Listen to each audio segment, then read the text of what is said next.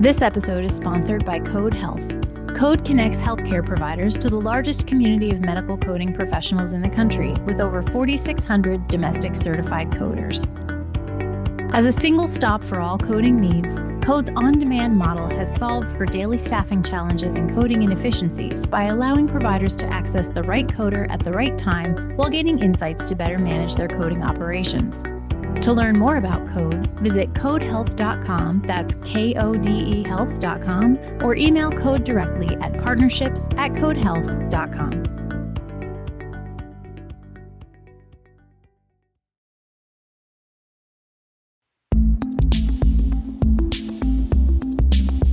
Investing in the Care of Women, today on HFMA's Voices in Healthcare Finance podcast.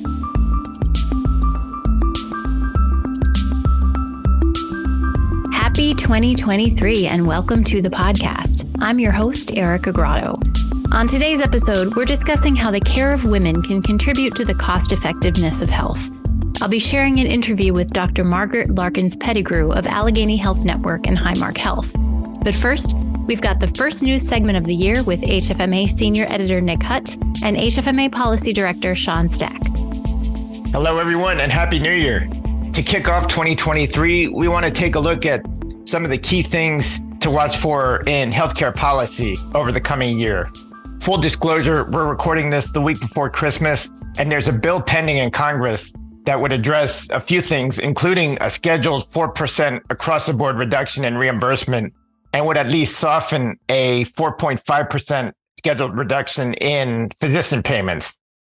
So there's reason to be cautiously optimistic that those things will be taken care of, at least to some degree. We have to watch and make sure that Congress actually passes this bill. But I think there's cause to be reasonably hopeful that they will.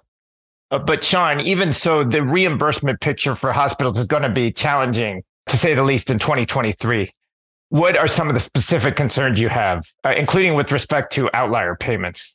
We're still seeing historic increases in IPPS and OPPS. IPPS coming in at a 4.1% market basket increase, the highest in 25 years, and then OPPS coming in at 3.8%, not much lower for calendar year 2023. But stacked up against inflation, which is hovering around 8%, and then, of course, enormous bills for labor and wages that hospitals have been facing this last year, those increases don't make much of an impact. But what I've been following and asking our hospital members to really take a hard look at and start modeling are the outlier thresholds for MSDRG rates on the inpatient side, which are coming in at, I think it was $38,859, an increase over $30,998 from this year. So a significant increase there on meeting that outlier threshold needs to be reached.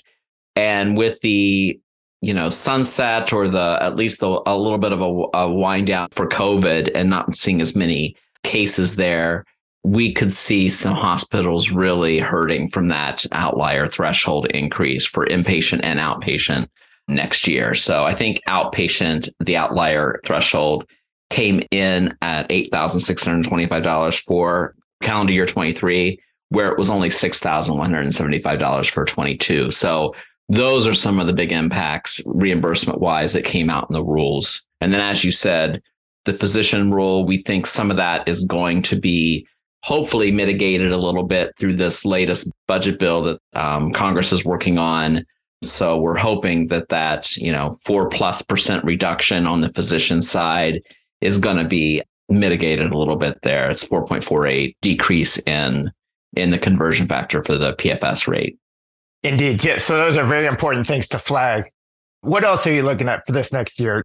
Telehealth reimbursement, I know, is on the minds of a lot of people. Uh, this new legislation that's an omnibus spending bill would extend telehealth waivers for two years, whereas as of now, they've been scheduled to expire five months after the end of the COVID 19 public health emergency, whenever that is. So, what's important about that, do you think? Well, there's a lot going on there with telehealth. You know, there's there's parity that's that's being matched between the telehealth visit and an in-person visit that could really um, be to the detriment of hospitals standing up telehealth programs. So if that does get pushed out, if those waivers do get extended out another two years, that would be truly good news for providers um, to mitigate some of those costs of standing up those um, more robust telehealth programs, as well as, you know, we still have a lot of members, a lot of hospitals looking at the hospital at home programs that were included in those waivers during the pandemic years and timeframe. And that would be a welcome advance if they extended that, those waivers another two years, which I know they're considering now, right, Nick? They are. Yeah, that language is in this legislation. So, absolutely. I think a lot of people in the industry would be pleased to see those waivers pushed out another two years. This legislation also has repercussions for Medicaid enrollment. It gives states some clarity on phasing out the continuous enrollment mandate that has been in place during the pandemic. They can start unwinding, is the term people have been using, the additional enrollees as early as April 3rd. Conservative estimates put the net loss in enrollment at more than 5 million over a year long unwinding period. So this all has the potential to create significant headaches for the entire healthcare system. Uh, Sean, what are you going to be watching for in this area? One of the things we're prepping our members in our hospitals for right now, and, and truly patients as well, because keep in mind, it's not just hospitals and healthcare providers that are, you know, experiencing these huge increases in inflation. I mean, you know, every time a person goes to the grocery store, they're reminded of of how much inflation's gone up. I mean, I know I've seen it. But as these folks turn off of Medicaid, as states do those redeterminations that they haven't done, you know, in almost 3 years in some circumstances, many of those patients will qualify for bronze plans on the exchange, especially with given the subsidies that Biden passed to offer subsidies to those exchange plans for next year. So you're looking at patients having an out of pocket minimum of somewhere between seven and eight thousand dollars, depending on where those out of pocket maximums and minimums come in for 2023. So at that point, you're looking at a self pay patient for most for most services, unless it's catastrophic or or some kind of an, uh, of an emergency service. So hospitals are going to be charged with more, you know, doing more screening for charity care, financial assistance, payment arrangements, collection activity. And of course, that's not going to go on deaf ears. So, reminding Congress of what's to come as those Medicaid programs unwind through now this new proposed landscape is going to have some impact on not only providers, but also patients across the US. Absolutely. So, thank you for the perspective on that in this segment, we've given you all, I think, just a taste of why these are interesting, but certainly challenging times for the healthcare industry.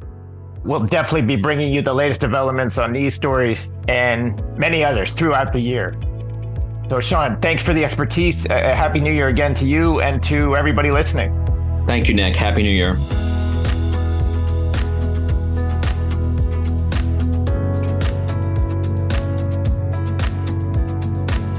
When I was a kid, there was a series of cough syrup commercials that featured a sick family coming to the matriarch for help.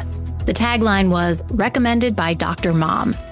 It's been decades since that ad aired, but there's a reason it's so memorable. According to the U.S. Department of Labor, women make 80% of the healthcare decisions in the United States. A few publications citing that statistic are now calling Dr. Mom the chief medical officer of the family.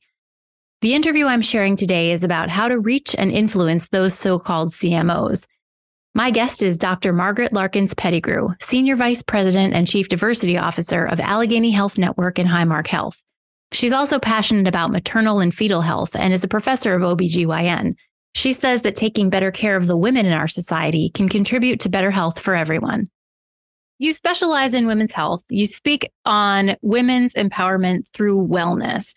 And women, as it happens, and we've talked about this on the podcast before, but women account for 80% of healthcare purchasing decisions. They're kind of the ones who take their kids to the doctor. They're the ones who push their spouses to go to the doctor. I mean, at least in my house, that's how it is. So it, it seems to me that taking care of the women is good for everybody, right? But how can we take better care of women, both in a healthcare sense and in a societal sense? I realize that's probably a question we could spend days on, but um, but briefly. Well, absolutely. So women are health, basically, and we cannot do what we do and do it well unless we really begin to invest in the care of women. You know, I always start with the fact that, you know, women are the core of the home, right? And what women do, and now we have um, birthing people really produce children, healthy children, that then begin to grow up and be part of our, our ecosystem, our economic system. And so women are health. I mean, we need to know that women, if we keep women healthy, we keep our societies healthy. And so it starts in our healthcare systems and how we treat women. Then it spills over into our communities. And of course, you know, both of those together mean that we're going to have a healthy society. So it's the investment, the intentional investment in understanding and taking care of women. How can we take better care of our women? By having women at the table. First of all, you know, the leadership space uh, for all women in, in any system, whether it's healthcare, business, whether it's in, in government, there's not enough women at the table who understand the, the lifespan of women. So we're not just talking about uh, women in their menopausal state. We're talking about from menarche when we, we begin to go into, into womanhood to menopause and beyond. And understanding that every last one of those cycles in our lives changes us in some way to the better. And that as long as we're taking care of and we're taking care of ourselves, we can be the top of our tier as relates to being productive and contributing.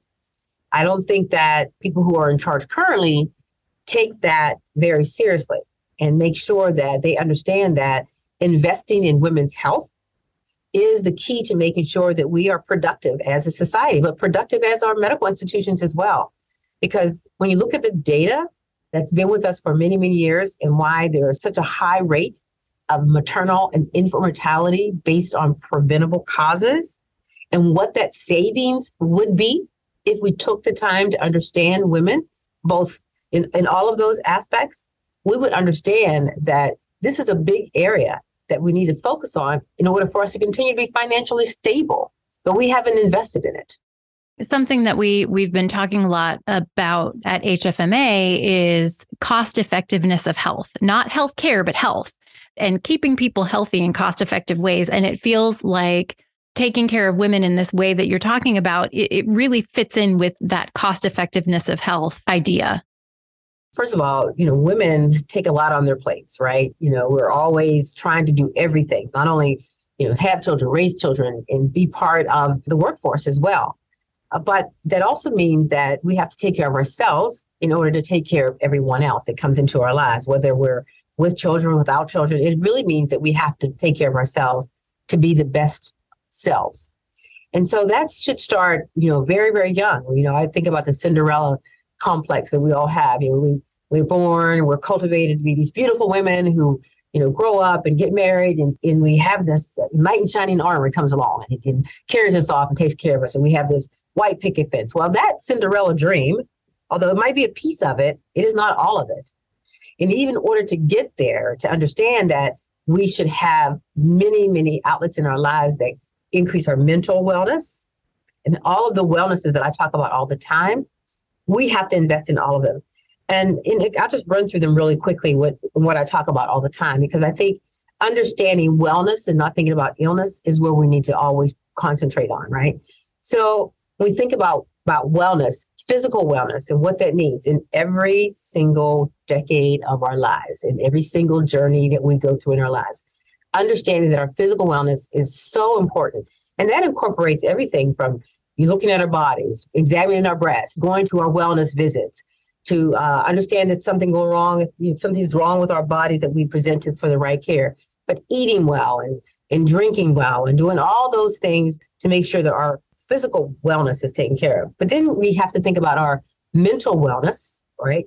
Because it all ties together. Every single piece of the wellness as it relates to women all ties together. And so we talk about mental health. What's happening with our mental health? I mean, women, if we think of just just the postpartum period, postpartum period for women is very, very stressful. Increase in depression, increase in suicides, you know, lack of surrounding a wholesome care, right?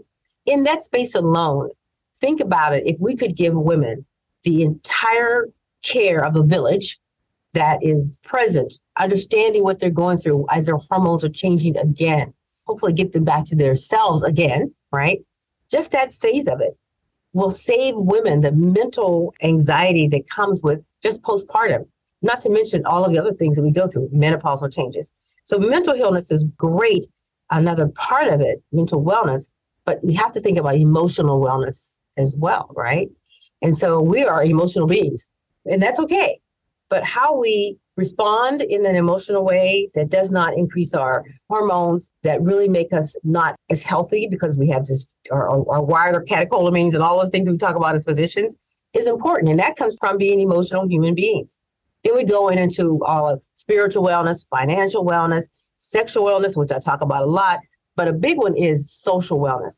Who is around us that is allowing us to be our best selves, to empowering us, making sure that the 70,000 hours that all of us put into a work life really is something that we want to do. We want to come to work. We want to be the best we can be. And we want to come with our authentic selves and enjoy what we're doing. So the whole issue of wellness for women and empowering women in the healthcare space and beyond makes a significant difference for who we are and how productive we are in our, our society. That's quite a lot to think about. How can we educate and empower patients to make decisions that improve their health and wellness? And how much of that responsibility should be on the patient versus a provider or others in the industry? The whole issue of how we really become partners, partners with our members, if you're a payer, partner with our patients, if you're a clinician, and partner with our communities. It's all about partnership. And in any partnership, it's important that both of the partners understand one another, right? Before you go into any agreement, before you sign any contracts, it really is about understanding what's being offered and what you need to actually put into the partnership. And I think we miss the mark a lot when we don't invest in that. You know, patients need to understand what we're saying to them. Just think about basically the literacy. When I talk about literacy, I talk about patient literacy, I talk about payer literacy. I talk about the clinician literacy. How are we communicating with one another so that we're partners? You know, it's all about education, but education at what level so patients understand what is expected of them and that clinicians understand what is expected of them as well as they enter this partnership of, of health and healthcare. And so that is where it has to start. It has to start with if I am the payer, I need to understand what my audience is, who my members are, what my members want, right? And then I need to make sure that they can get access and access all of the products that they need to in order to make their lives better. And so it's all about understanding all of that piece. Okay. And then that's the payer side of it and, and endorsing members to say, if you come into my plan, then here's all the things I'm going to offer you. And what else can I offer you that will help you get up in the morning, take care of your children, get to work on time, do all the things you need to do to bring joy into your life. But then at the clinician space, right? So what about the clinicians? You're in the you are really selecting physicians, clinicians, folks who you want to make sure that they are enhancing your life as, as far as the wellness space. They have to have a literacy, understanding what your literacy is, and being able to communicate with you in a way that you're partners that you sign a contract together. That if I need to understand that you don't understand, right? And so that when you walk out of my office, it shouldn't be about whether you're going to be compliant, that word, whether you're going to be coming back for your visits. It should be about let's talk about that. Let's have this two way, this reciprocal relationship so that we are in partnership together, right? Because that spills over to the entire community. And so when we talk about healthcare and, and who's giving the healthcare, it has to incorporate all those complex legs that we don't spend enough time thinking about.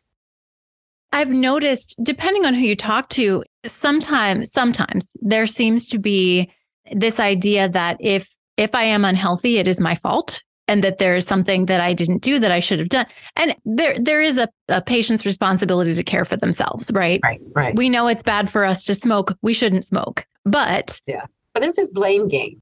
Yeah, it seems to be. It seems to be. Yeah, there's this blame game, which really will turn patients away from you, especially as a healthcare system. And this example that this very prominent author gave, and she said that she went in and she was in preterm labor. You know, wealthy, did all her everything she had to do, and so they're asking her about her health. They're asking her, you know, do you smoke? So, so right off the bat, it's like you must have done something to cause you to get to the space, right? So do you smoke? Do you drink? Do you use any drugs? You sure you don't use any drugs? You sure you don't, you know, you're not doing this? And so, and she's sitting there thinking, I have not done any of this stuff. I have gone to my visits. I've taken care of myself. But in her mind, she's thinking, why are they trying to find a reason for this to happen when I don't know why it's happening? So help me understand why this is happening because I've been doing all the things you want me to do. Right. And so that's one case. And another situation is, you know, a patient comes in and she's she's having lots of bleeding. All right. And so she needs a hysterectomy. But she has a drug problem and she's addicted to heroin. And so the anesthesiologist says, well, we can't do the surgery because, you know, we don't know what's going to happen with your anesthesia. You're under anesthesia. You know, go away, kick the habit, then come back. Wow. I mean, can you imagine? Can you imagine that, you know, I have a medical problem because one of those medical problems that I'm I'm addicted, right? I'm, I'm addicted, but I have this other problem that's going to kill me first, probably, right? But you as a provider saying to me, this is your fault. So I'm not, I'm not going to take the risk because this is your fault. And you need to take care of that problem before I help you take care of this problem. And it should never be that. It should be this wholesome, comprehensive wraparound care that we give to all of our patients that make them want to be part of us. When they walk in, they're going to say, This is who I see. This is why I'm having such a great visit. This is why I know that I'm, I'm going to trust my provider to give me what I need, I'm going to trust the entire system because the entire system cares about me.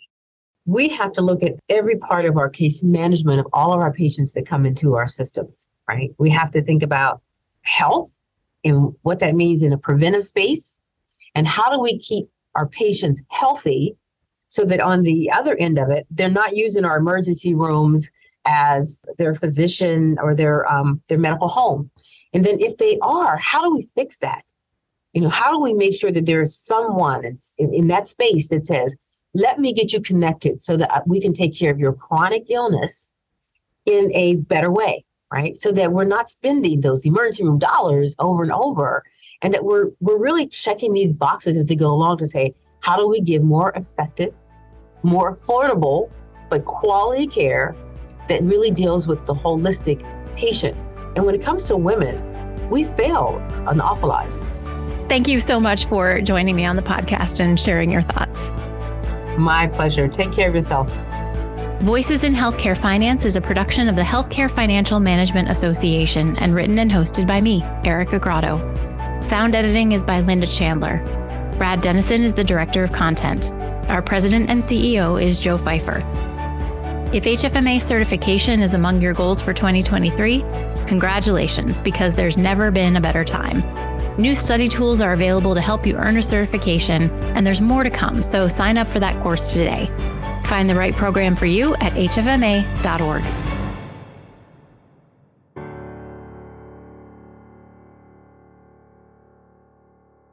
Out.